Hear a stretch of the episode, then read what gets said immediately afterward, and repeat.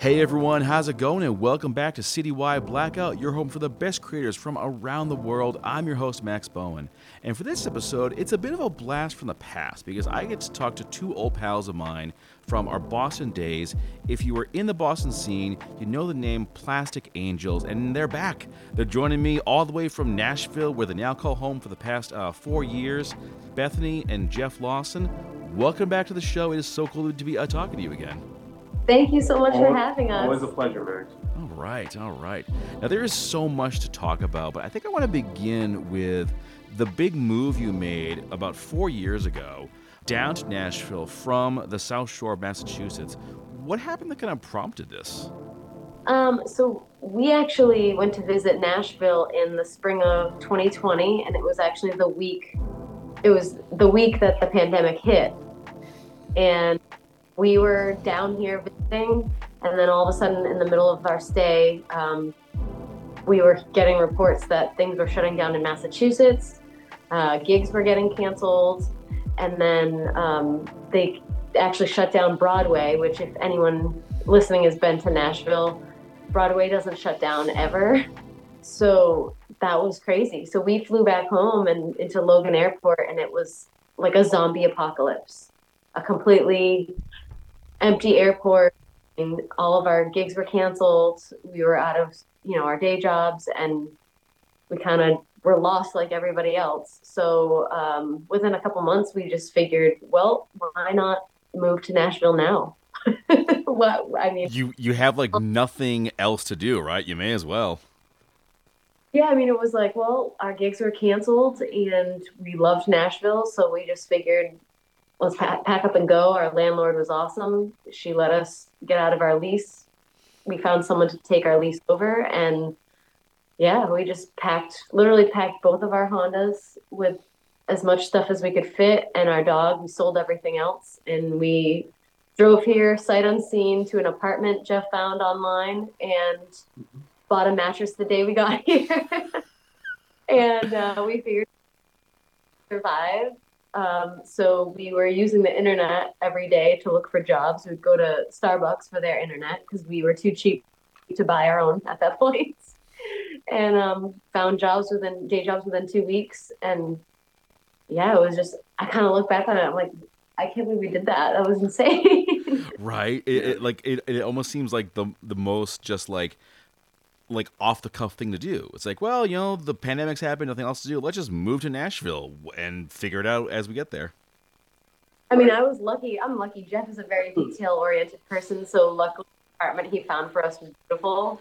But it was like less than 500 square feet with the two of us and our 12-pound dog, and we didn't know anyone. And then now here we are almost 3 years later, and we love it. We've met so many people, and people have been so kind and wonderful. It's pretty crazy. I'll bet. Yeah, and from what I've seen on your socials, you're certainly not being strangers. Like, you're out there, you're in the Nashville scene, you're doing shows. What's that been like, more or less, like starting over, essentially, in a whole brand new place? Definitely was, and this town is all about relationships. There is mega talent here. Mega talent. It's all about creating friendships, getting to know people, and by doing that, doors open, and you just gotta get out there and you just gotta talk. Yeah, we were going to Starbucks during the day to use their internet to find day jobs so we could survive. Yeah. And at night, we would go out just to random places that were open. At the time, it was the pandemic. It was still October 2020, but it was different down here. The pandemic was treated a little different down here. Things didn't really close that much. They did for a little bit, but they reopened really fast down here. Yeah. And it being during the pandemic, it was kind of fortunate for us because we were going out when other people weren't. We were going out and networking where other people were too afraid to. And I can understand that, but it kind of, it helped us to get to know people even better. Yeah. There were places that, don't get me wrong, we would go and we would be the only ones wearing our masks. Yeah. And and the places would be packed. And some people would kind of look at you like you're and we would get there and there wouldn't be that many people. We'd sit by ourselves, we'd have our masks on, so we were taking precautions. But and we would meet some people, and then things would start to get busy. And by 8:30, 9 o'clock at night, we're looking around like, oh my God, this place is getting packed. We should probably leave, Yeah. So the pandemic was weird. It was nothing as extreme as Massachusetts. You guys shut down everything. God. Yeah, we lost, I would say, at least a year, maybe more, of any kind of live events. I mean, there was nothing, I think, until something, I think maybe it was around the summer of 21 when things began to sort of come back. But even then it was slow. It was like, limited capacities. You got to have your mask. Yeah. You got to have your vax card. And you hear about other areas, like, of course, like down where you are, where it's like, oh, they've had shows for a while. What the hell? I mean, certain parts of Nashville were definitely more strict in taking it mm-hmm. more seriously because of the political differences. But, Nashville's economy is so reliant on live music. Mm-hmm. I really do feel for people not just the musicians, but the bartenders, the bar owners, the managers, these people that hospitality is literally their livelihood. So we did kind of get back to partying, I guess you could say, probably a little sooner than you should have been. But yeah, it was a strange thing to navigate and to be one of those people walking into a room with a mask and, getting invited to come up on stage and play. And the person who's, hosting for that night sees you wearing a mask and announces to everyone, you don't need to wear a mask. I'm a cancer survivor and I'm such and such years old. And you don't need to wear a mask because I survived COVID and God will help you survive. And you're like, what? But one good show with our own microphones. Oh, yeah. Always brought our own mics. Always brought our own mics. And we were always respectable. Even if they felt like we were outsiders, we still... It's a weird balancing act when you come from somewhere that most people I think in Massachusetts were pretty much in agreement that this is serious and we have to take it seriously, and here there was definitely more nuance. Oh yeah, I mean where I am in Western Mass, you still see a lot of folks masking up, even though COVID is no longer considered a global health risk anymore. Every restriction under the sun has been lifted, but there's still a lot of folks who are wearing the masks. I know a couple businesses nearby that require masks if you want to go in. So yeah, it's definitely nuanced. Some areas it's it's been gone for a while. Other areas it's still on a lot of folks' minds. But I do want to ask about networking, because you talked about that, and of course that's essential when you're in a new city. How are you two at networking? I just like to make friends. I don't know if it's really networking. How are we at networking? Yeah, yeah. Well, I guess because we've had a lot of practice being here. It was a little weird at first because it's a different social construct down here in a way. Where when we first moved here, we were kind of guarded. We were kind of like that expression massholes, massholes. Oh yeah. People will just randomly talk to you, and you're like, "Why are you talking to me? This is weird."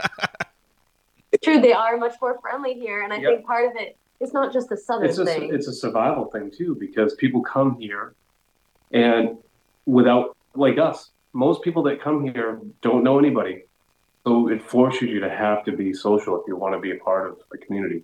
Mm-hmm. So everybody's kind of becomes this whole support network.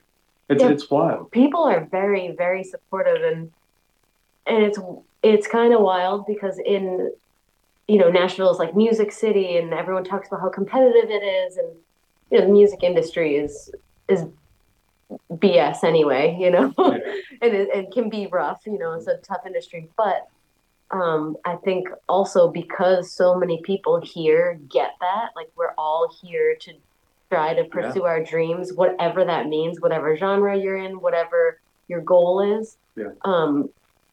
It's almost like the playing field is leveled. We all know we're all in the same boat, and So people are really cool. Like we've met so many people, and you go out to a show and you can look around the room and you realize just how many musicians that are very successful in that room, standing with you, enjoying, you know, someone's performance with you. It's just, it's a wild, wild thing. And yeah, you learn to be in a room with famous people and not freak out. Yeah. We're like, oh, that's my friend so-and-so. Like, yeah. They were just nominated for 2 Grammys. Like, it's just... Yeah. It's wild. We run into that a lot. And there's just so many really cool people that, and I do miss home. I miss the beauty of home. I miss the ocean. I miss the food. I miss the seafood so bad. But in Nashville, it's a meat and three town, like meat and veg. Yeah, I've never eaten so much beef in my entire since we moved down. Definitely a more meat town. I miss. How would you say Nashville compares to the Boston scene, you know, because you were involved in that for many, many years? So I think at one point, probably in the mid-70s to the mid-80s, Boston was an unbelievable music scene. And then I think just over time, as Boston has gotten so super expensive to live in, it prices out all the artists. Therefore, you have a very limited music scene. Here, Nashville is starting to get expensive, but it's still pretty manageable. Therefore, artists can afford to live at least around the city and travel in. Boston's so expensive. The venues, there are so many outlets here. There are so many venues here. We could literally, at one point we were playing 7 nights a week. We literally at different places. All original shows, and there's still venues that we 3 years later that we've never been to, or we've never. Yeah. So for someone who's for a young person that wants to cut their teeth and really learn the grind and learn how to be with other musicians and do that camaraderie thing, there's no better place I think in the entire world. Right now, anyway. Yeah. Right now, here. I think Nashville is the last stronghold for artists. Austin is a very close second, but I think Nashville is still number one. That's a pretty strong statement to make. Why do you say that Nashville is like the last stronghold? Well, not to get super political, but I think Boston has made it really hard for venues to stay open. And part of that is the cost. The cost. Like a city that has invested so heavily in tech businesses, and techies are moving into your city, it's driving the rate of rent up. And artists generally, we're not generally very rich people. No. We're not making $100,000 a year. People down here, artists are $200,000 a year. Artists are renting homes. There's like 5 or 6 artists living in a home, and they're all sharing the rent. But because the business is here, because this is like the hub of music, in my opinion. You can still drive down Music Row, and it's literally like label after label after label.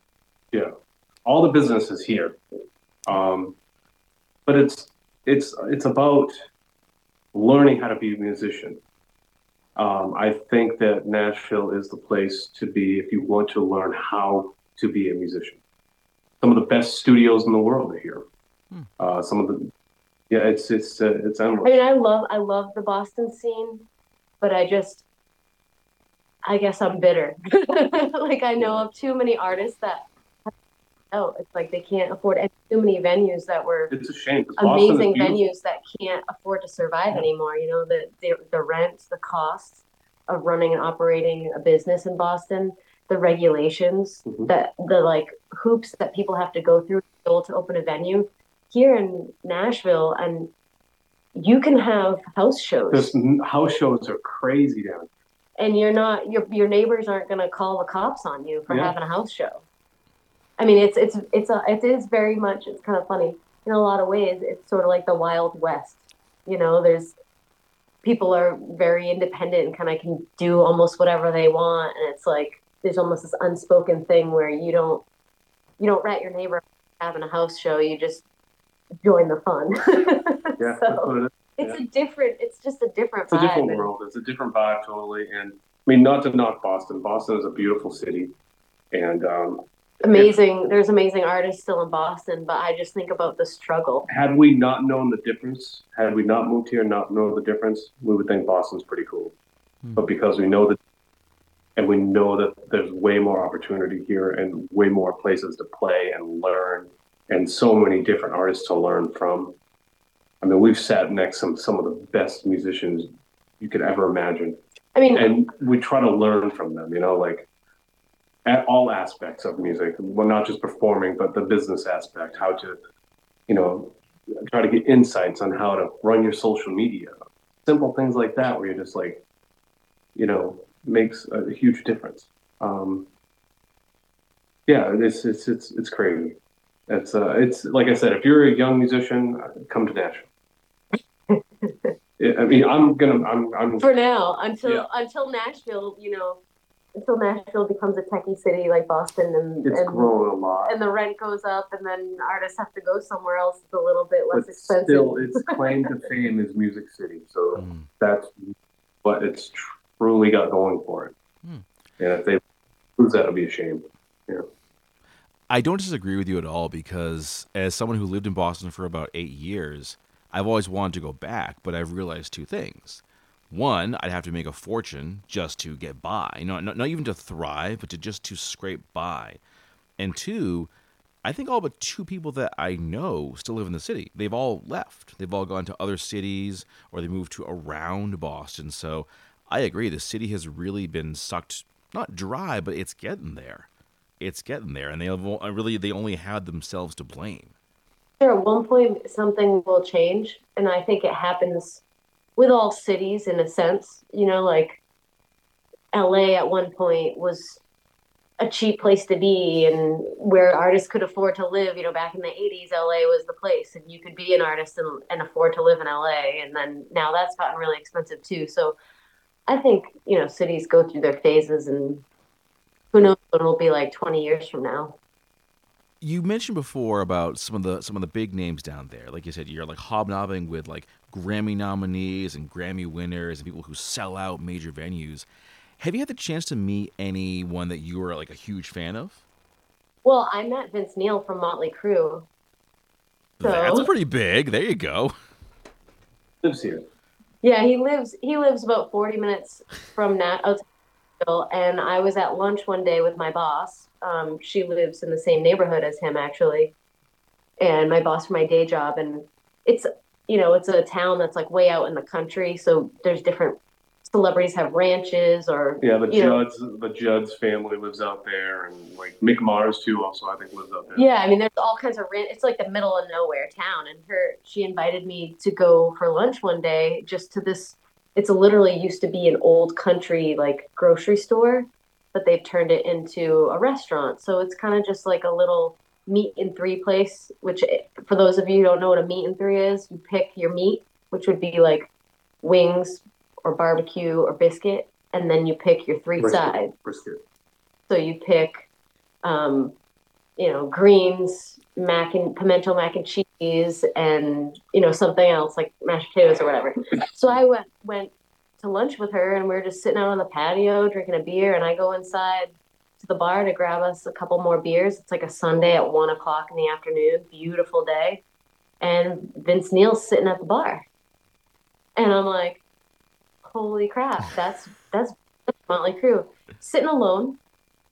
And this girl comes out with his French fries, and she's like, Vince, I got fries for Vince, you know? And I'm like, is this really happening? So that was pretty, we ended up coming inside. It was getting a little bit buggy. Mosquitoes are bad down here.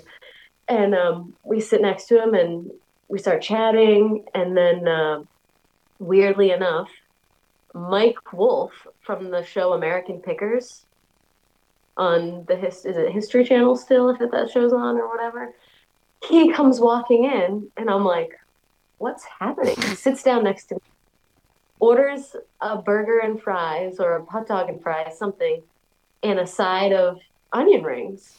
And I'm like, I'm just sitting there, and I was kind of tired from the sun, and he looks at me, he's like, are you staring at my onion rings? And I'm like, no. He's like, here, have one. I'm like, no. He's like, damn it, girl, eat an onion ring. So Vince Neil turns to him and is, well, I'll have an onion ring. So there we are, me and Vince Neil eating Mike Wolfe's onion rings at the bar. I'm like, this is the weirdest thing ever. I guess only in the Nashville area. Another famous person we met, so Jack White of the White Stripes. He has his studio here in Nashville, and it's Third Man Records. And he has this place inside Third Man Records that you can visit called The Blue Room. And it's a music venue, but you can go in there and have a beer. It's awesome, right? So we went in there, and he has an outdoor patio. We went, it's kind of like you have to go into the studio and through the studio to get to it. And there was a little bar set up, and we ordered a couple of mimosas. And then the bartender's like, hey, look over your shoulder. I'm like, I look over my shoulder, and there's Jack White. Hey guys, how's it going? You enjoy yourself? Yeah, man, having a good time. He's like, oh, he had a friend of him with him from somewhere else. He's like, oh, where's the best donuts to go? Yeah, where's the best place to get donuts here in Nashville? Most random stuff. And so I'm like, well, my favorite is Fox's Donuts, but you know, it's the weird encounters like that. And then you meet people that you've heard of before. And then, you know, and then you become friends with them and you realize how successful they are. And you're like, wow. One of my good friends is the lead guitar player for Michael Bolton, of all people. And he tours the world with Michael Bolton. And then we run into, like, the famous chicken picking player, like a country guitar player named Guthrie Trapp. And he plays with John Oates of Hall and Oates. So, and Kirk Fletcher, who plays blues guitar with Joe Bonamassa and all those guys. Then we meet like amazing singer-songwriters like Katie Pruitt. You ever heard of her? Mm-hmm. She has the most beautiful voice and she is brilliant. Yeah, it's just... You're constantly inspired. Yeah, that's the big thing. You are constantly inspired as long as you have that mindset. So people, you know, I've been told many times, anytime I thought about going to Nashville, and I'm always like, yeah, you know, it's really competitive. And, you know, you go down there and it's like, instead of being a big fish in a small pond, you're a small fish in a big pond. If you have that mentality, you're going to fail. You're going to come here. You're going to allow things to happen. You're going to, so the big thing down here is called writer's rounds. You ever heard of those? Mm-hmm. Yeah. So we have done hundreds of writer's rounds since we've been here. We share the stage with 3 or 4 or 5 other artists. And we have sat next to some of the most amazing unknown talents that would blow your mind. And you're just like, holy crap, you know? Yeah. And I can see, you know, if you have that mentality of like, oh, you get intimidated real easy, or if you think someone's better than you and you can't take that and learn from it, I can see why people would come here, spend a little bit of time, and go back home. Because you have to have that open mind. You got to be like, okay, that person's a badass. They're so good. What can I learn from them? I got to pick their brain. I got to meet them. I have to learn how they got so good, you know? And I think in turn that makes you a better artist yourself, you know. But yeah, it's you run into all kinds of famous people, and we've caught some really like off the wall shows. Like I don't know if you ever heard of Molly Tuttle. She just won a Grammy for bluegrass. She's an amazing bluegrass guitar player, like blow your mind. And we saw her at this place called Grimey's Records. We're like 2 feet away from her. And she's just playing. And I'm like, this is crazy, you know? Yeah, you're like, I got to go to her like album release party and just stand 2 feet away from her and watch her play.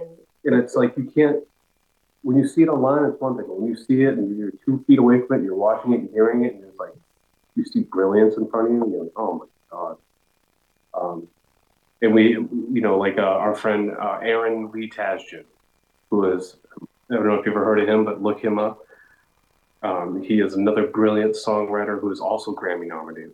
And you would just, it's you meet these people and you realize that they're people just like you. Yeah. And they're just amazing at what they do. And the best of them just want to help. You know, the best of them just want to inspire people and be inspired by people. And yeah. So, yeah, I feel like Nashville, people sometimes think that all it is like country pop music. No, it's everything. It's an Americana town. So that encapsulates a lot of things. But they have the big Americana fest here, so it's just a culmination of all American music. Do you feel like you've been influenced or inspired musically since moving down there? Do you feel like your style has kind of absorbed some of what Nashville has to offer? Yes and no. I think it's funny you asked that because I was thinking about that the other day and how we're kind of weird. You know, like we have like weird kind of like pop, rock, 90s-ish sound a little bit. And even though Nashville is an Americana town and a pop country town, there's still pockets of a little bit of everything here. And I think when you move to a new place, some people are really tempted to like try to channel that sound, like, oh, you know, I got to write a song like this, but the more time we spent here, the less we were that way, you know, like actually the more we wanted to be different. And I think by being ourselves kind of helped that by not conforming, I guess, to the Nashville sound. I don't know. I like it when we go on stage and we're different than everyone else. Yeah. I mean, we've definitely been inspired. Whether it works for the crowd or not, whatever, you know. But for us, it's like, yeah, you know, this is who we are. We're not going to write a song just to conform. We're going to just write who we are. And I think you can be inspired by artists. Like, you know, there are some great Americans down here that I love, and I love their music. That doesn't mean that I want to write music exactly like that. Yeah. But I like to take inspiration from them, even if it's just when I'm analyzing a song and the way that they write their lyrics, and then it comes out in a song that you would never realize was inspired by that. You know, it'll come out in a alt pop, like grungy song that you would never think was inspired by some like, you know, Americana folk tune. So yeah, I think we've taken inspiration, but it's also made us even more determined to like keep what's unique about us in our music. Any producers that we work with, they're just like, you know what, just be yourself. You can't just be yourself. Don't try to be like anybody else. So, you know, I don't think we can be. I won't be the next Carrie Underwood, that's for sure. And that's great because Carrie Underwood is great at being Carrie Underwood.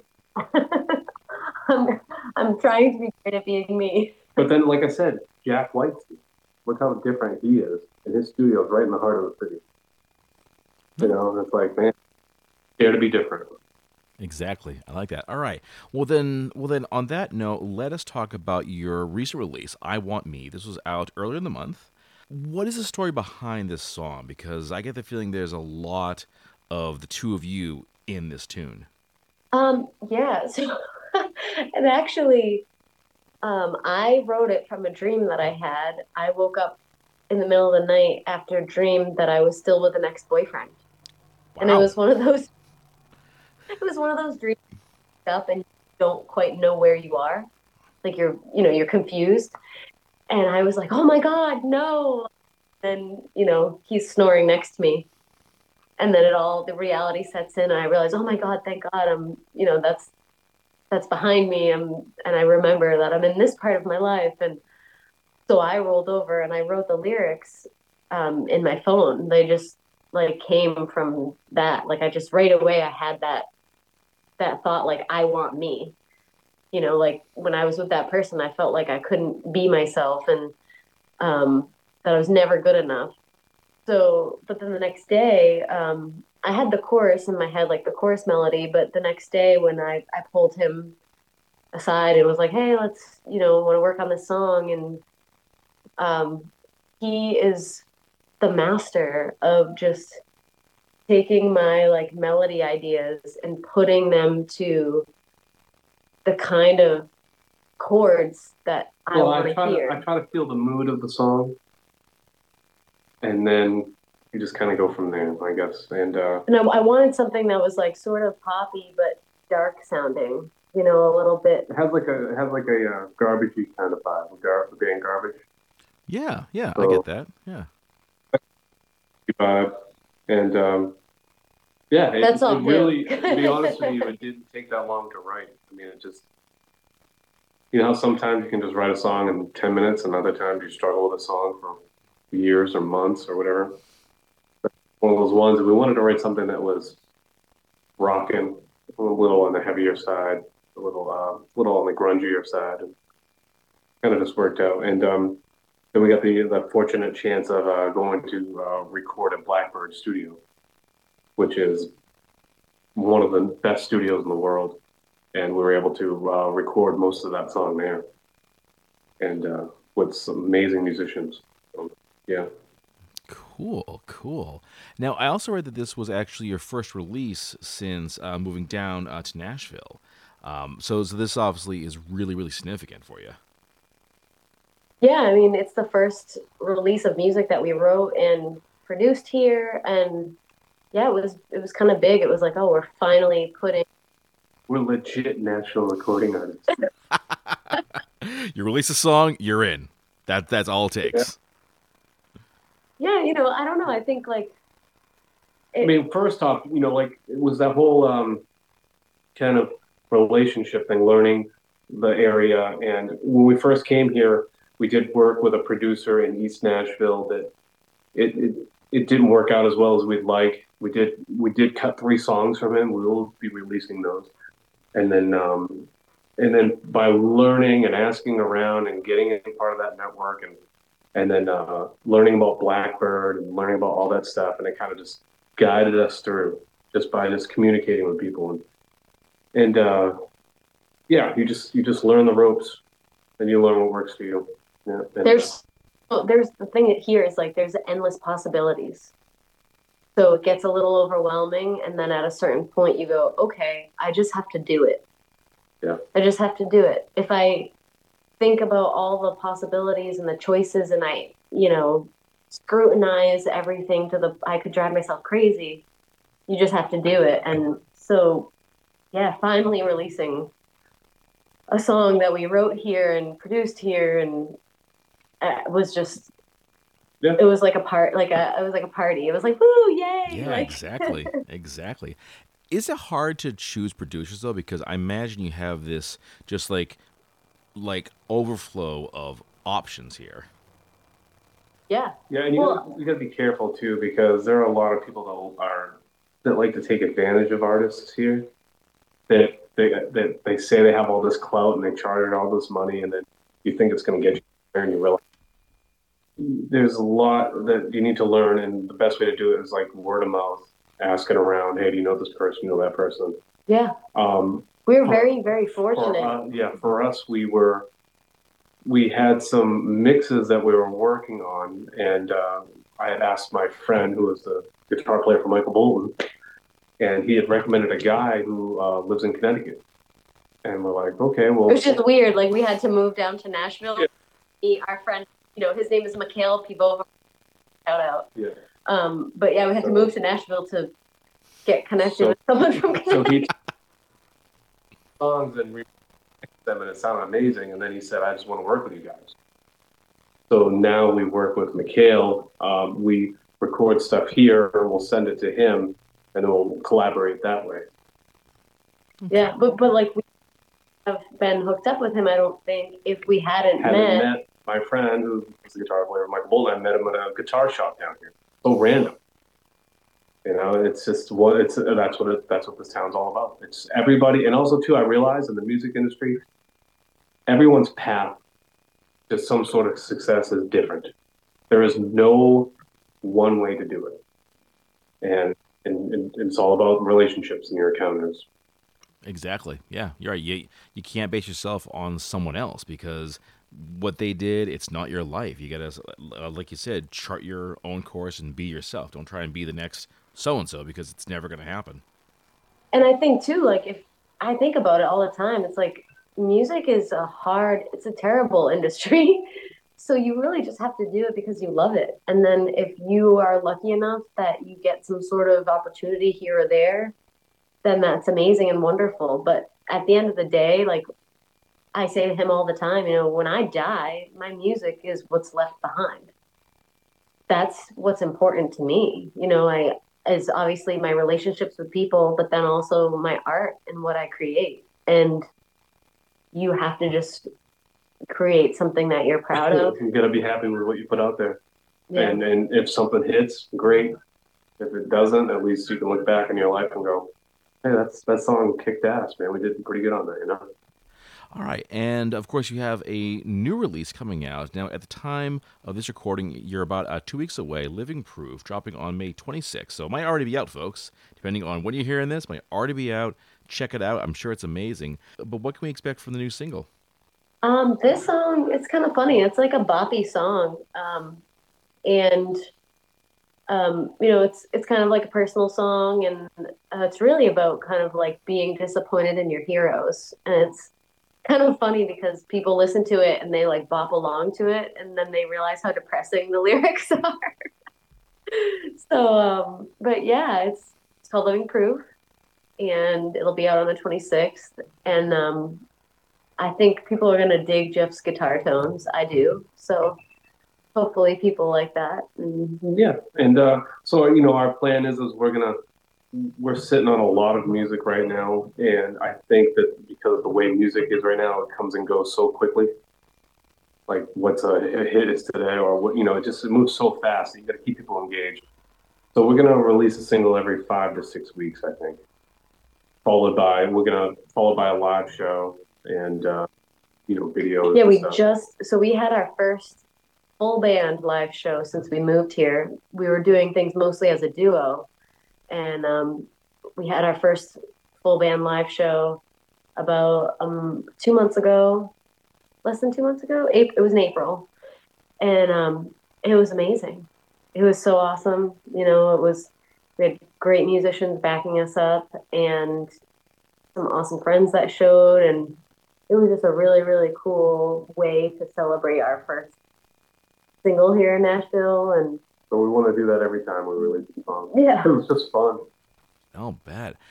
Now you mentioned earlier about at one point doing like a show every night. Of course, you have a lot of options there.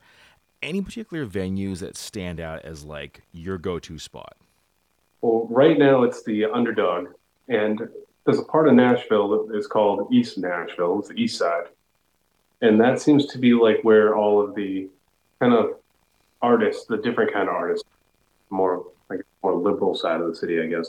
Not so much country music and stuff over there. It's more rock and alternative, and anything goes over there. So we found this place called The Underdog, and we found it. It was just like a kind of hole-in-the-wall bar, you know, like old school Nashville. And it's gotten so built up. So many famous musicians play there now. Just hang out there now, and it's like We went last night to see Kirk Fletcher, who's an amazing blues musician and become a good friend.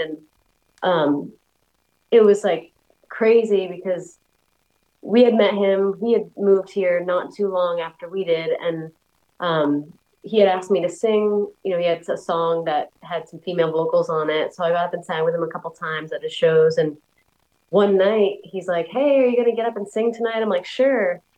And then Jeff turns around and he's like, dude, he's got Larry Carlton as his special guest.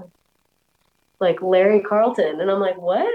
He's like, yeah. He's like, you know how many amazing, like, albums this guy has played on? How many accolades he has? Like, one of the most amazing guitar players of history is just hanging out in East Nashville, getting up on stage and playing, and we're watching it, you know, at a dive bar. So she got to sing with him and Kirk.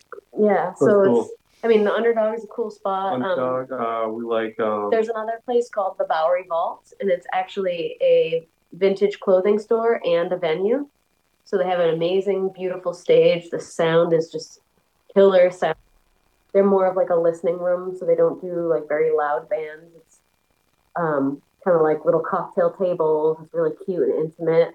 We've played there a lot as just like a duo. And so, yeah, there's, gosh, it's hard for me to like think of all of them.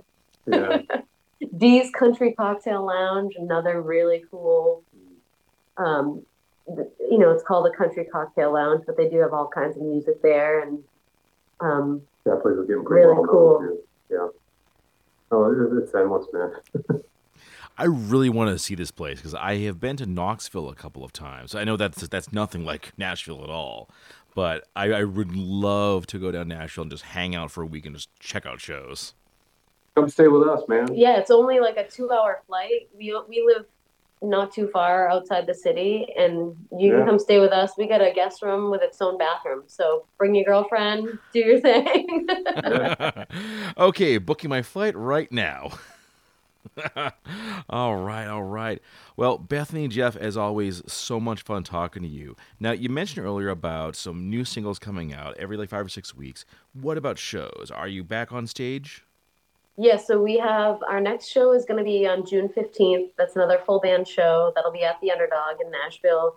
And then the end of that month, we're actually going to be on the Today in Nashville show, which is like a daytime TV show we'll be performing. And before we wrap up, I just want to give a shout out. There is a nonprofit that I am working with out of Boston. Amazing friend Todd McKay started this nonprofit. It's called Help Here Heal, and it's for any survivor of sexual violence. And we provide free mental health services to any survivor of sexual violence. So if anyone would like to check out the website to donate or get resources, it's helphereheal.com. Absolutely. Well, Bethany, Jeff, the time to bring this to a close has come far too soon, as it always does. But it was so good to catch up with you. I love everything you're doing down there. And if you want to learn more, you know what to do. PlasticAngels.net is the home base. From there, you find their socials. You find them on Spotify. And as I always say, you support the bands however you can do it. And I'm sure we'll be talking again very, very soon. Yeah, man, thank you so much for having us. Yeah. Come stay with us. Count me in. This is Matches Malone, and you're watching Citywide Blackout. Justice for all.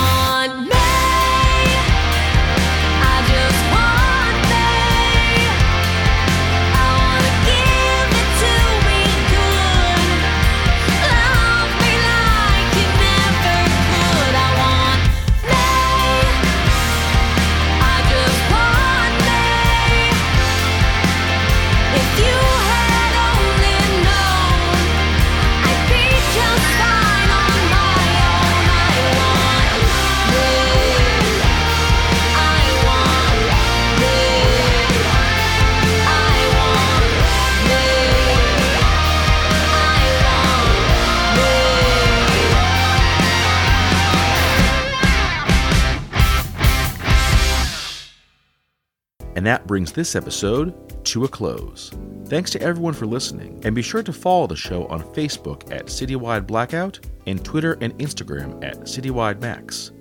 You can reach me at citywidemax@yahoo.com to suggest a guest or submit music for the Blackout Collection playlist. You can find the show wherever you check out your favorite podcasts, and new episodes are aired every Saturday at 10 p.m. EST on Boston Free Radio. That's all for now, and I'll see you next time.